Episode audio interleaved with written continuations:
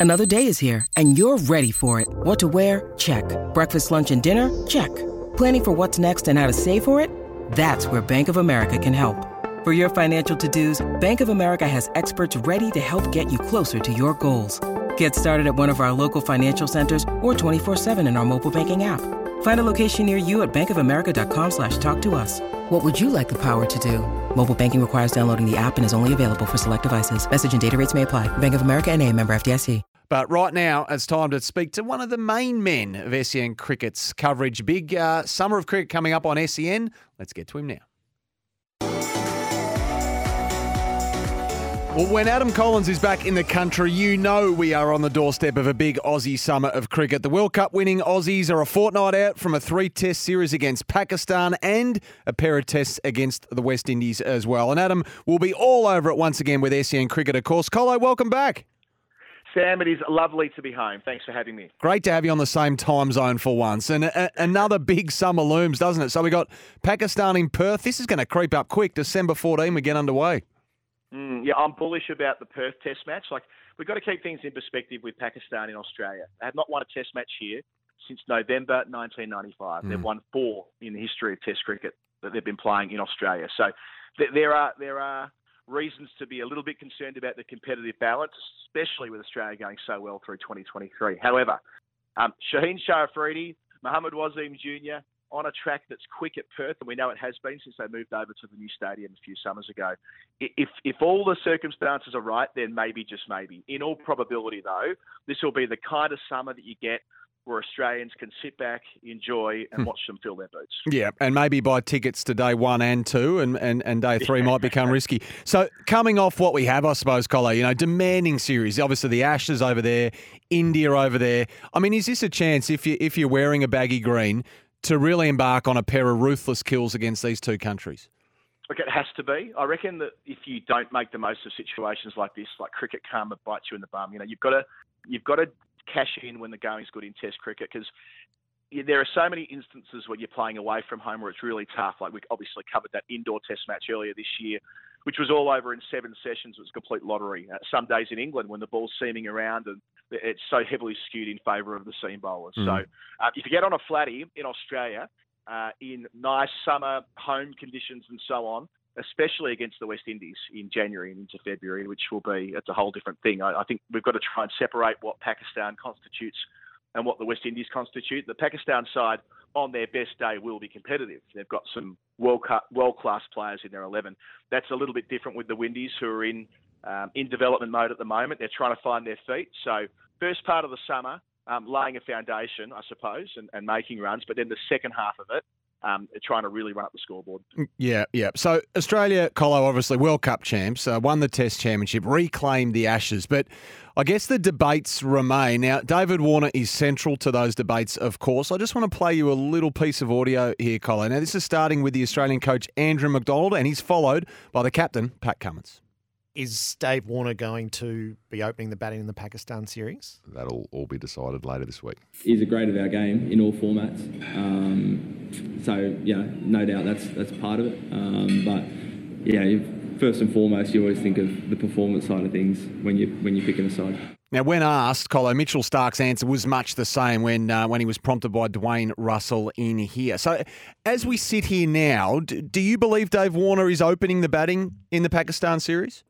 Yeah, it's interesting. They're, they're talking about their performances. I don't really see where Dave Warner can can uh, get a chance to fail and get himself out of the side. If mm. the starting point is Warner needs to make runs, okay, well he'll get the chance to do that wearing the baggy green or, or the green helmet. I, I, there's no more shield rounds. That's it. It's done. New South Wales played their last game that finished yesterday inside a couple of days. So on that basis, I feel like he'll get first crack at Perth, but maybe it's a little bit like it was in England at the start of the, the six test match run there, where he was getting almost two test matches grace. So had he failed in two consecutive test matches in England, it was fairly well briefed out that he would have been dropped, but he never did. He was consistent enough.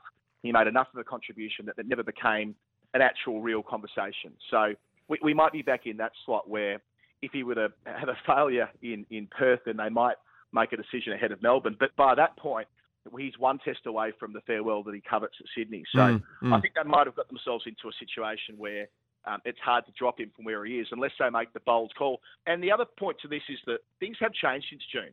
Um, in June, well, I say June, at the start of the English tour, uh, at that point, uh, they were thinking about getting to the end of that long run. They've done that. That bit's kind of over. So if George Bailey and Tony Dodemaide wanted to kind of draw a line under that 2023 campaign that was so successful, uh, then this is the right time to do it. If they change their position a little bit, and knowing now that Cameron Green could be the collateral damage of that, and realizing how much they've invested in this guy over the last three summers, they may want to do what we were discussing at the start of the interview. They may want Cameron Green to have one of these breakout bumper summers mm. where he makes three centuries, like Labuschagne did four years ago against Pakistan and New Zealand, where he rocked up at the start of the summer having never made a test ton. And by the end of it, he was near enough to number one in the test batting rankings. They may want Green to do exactly that. Green made runs in the Shield this week. I think it would be cruel and unjust to drop Mitch Marsh based on what he did in England and uh, more generally the, the status he's held in as a senior player across the formats now, which is odd to say given he's only been back in the Test side for three matches. But uh, such was how impressive uh, uh how impressive he played in England. So how impressively rather. So yeah, I think that that's that that is more complicated than it was in the middle of the year. Uh, but I don't really see them building a permission structure to dump him quite yet. Yeah, I find it curious that here we are, as we said off the top, what, 13 days out from the first test, and and, and nine, none of those three have actually endorsed David Warner for this first test. So it's a, mm. a curiosity as much as uh, as anything. I guess, regardless of when he's phased out of the side as well, Colo, like domestically, um, Cam Bancroft leads the contingent there of challenges through weight of runs, I suppose. Marcus Harris is out of form. Matt Renshaw is much the same. There's then there's the idea, I guess, of appointing from within, so to speak, with the return of Cam Green and shuffling the order. I mean, broadly speaking, do you have a leaning? Well, they've got options. Uh, look, I originally thought left hand, right hand might sway them towards Cameron Bancroft, but then there's a tempo thing. Like Usman Khawaja has become the best player in the world uh, over the last two years in terms of his returns since coming back into the Aussie Test team, batting at a strike rate of about 40, right? And Warner being the other kind of player in that relationship, always strikes somewhere in the 60s. They're probably going to want an opener to replace Warner, who takes it to the opposition more than Bancroft does. Bancroft's more in the Khawaja mould as far as strike rates are concerned. But so is Renshaw. Renshaw also bats at a more modest tempo, hasn't banged the door down in the Sheffield Shield season so far. He's got 100, but hasn't had the kind of campaign that demands inclusion when Warner uh, is either wrapped up or wraps up at Sydney. Uh, Hunt over at South Australia again, he's, he's been excellent over the last few years, but but not batting at the t- type of uh, strike rate that David Warner does. So that that's where I don't think there's a perfect fit at this stage anyway. Hmm. Uh, there might be still room for someone to bolt through the middle, someone like Matthew Short, who they've had an eye on. Uh, for a long time, he's now played limited overs cricket for Australia. I don't think it'll be quite him, but um, he'll be, I think, in the conversation for a test spot sooner rather than later because he does bat uh, at, at, a higher strike rate. I'm not saying that's everything, but just in terms of team balance. And then the recruiting within uh, question. Look, it, it's a it's pretty out there. I said this on my podcast this week, but maybe Steve Smith needs one more challenge in his career. Hmm. maybe they say for all of his wonderful achievements over a decade now, uh, remembering that his golden run started in 2013 that in this last little section of his test career, whether it lasts two or three years, that one more challenge might serve him well, and going to the top of the list might suit that. I, I would be reluctant to move Labuschagne there because Labuschagne is who they're building around for the next seven or eight years at number three. He's the main plank in that batting lineup, along with Travis Head at number five. So, yeah, I don't think it'll happen, but that would be uh, um, sort of left field way of reshuffling their existing pack. Would it ever? Timing is everything. Cam Green comes out and hits a commanding 96 yesterday for WA, and he yep. looked, geez, he looked uber confident as well. Mm. Yeah, I saw the highlights of that. Uh, perfect timing for him to walk out and make runs. There was a, a lot made of uh, he and Mitch Marsh competing for one spot uh, in the press during the week. Uh, yeah, again, I don't think it's as straightforward as that. I, I, I, don't feel like Marsh and Green need to be pigeonholed as number sixes. I think that in the fullness of time, Green will bat higher up the list. It's just a matter of whether it's this summer or in a couple of years from now. Mm. And is he better served being in the test side out of position in the next couple of months or being out of the test side getting a break? I'm not. I don't think that's the right answer. I don't think leaving Cameron Green out uh, is the way Australian cricket wants to go, having made this massive investment. All of these test matches before he was quite ready. This is when they're meant to get a return on that investment. And this is the kind of summer uh, where he could take the next step and get that confidence, get that muscle memory of making centuries for Australia, adding to the one that he made at Ahmedabad back in March. Mm, and batting at four, geez, he looked good yesterday. Now, just quickly, Adam, it wouldn't be a cricket chat if we didn't raise Glenn Maxwell, just to throw another curveball into the mix. I mean, another summer, and again, look, many of us wondering out loud if he should be given another chance in the Test arena. Of course he should, but I mean, how do you do it is the question. Uh, look, I, I, I, don't claim to have any degree of balance when it comes to observing Maxwell's career.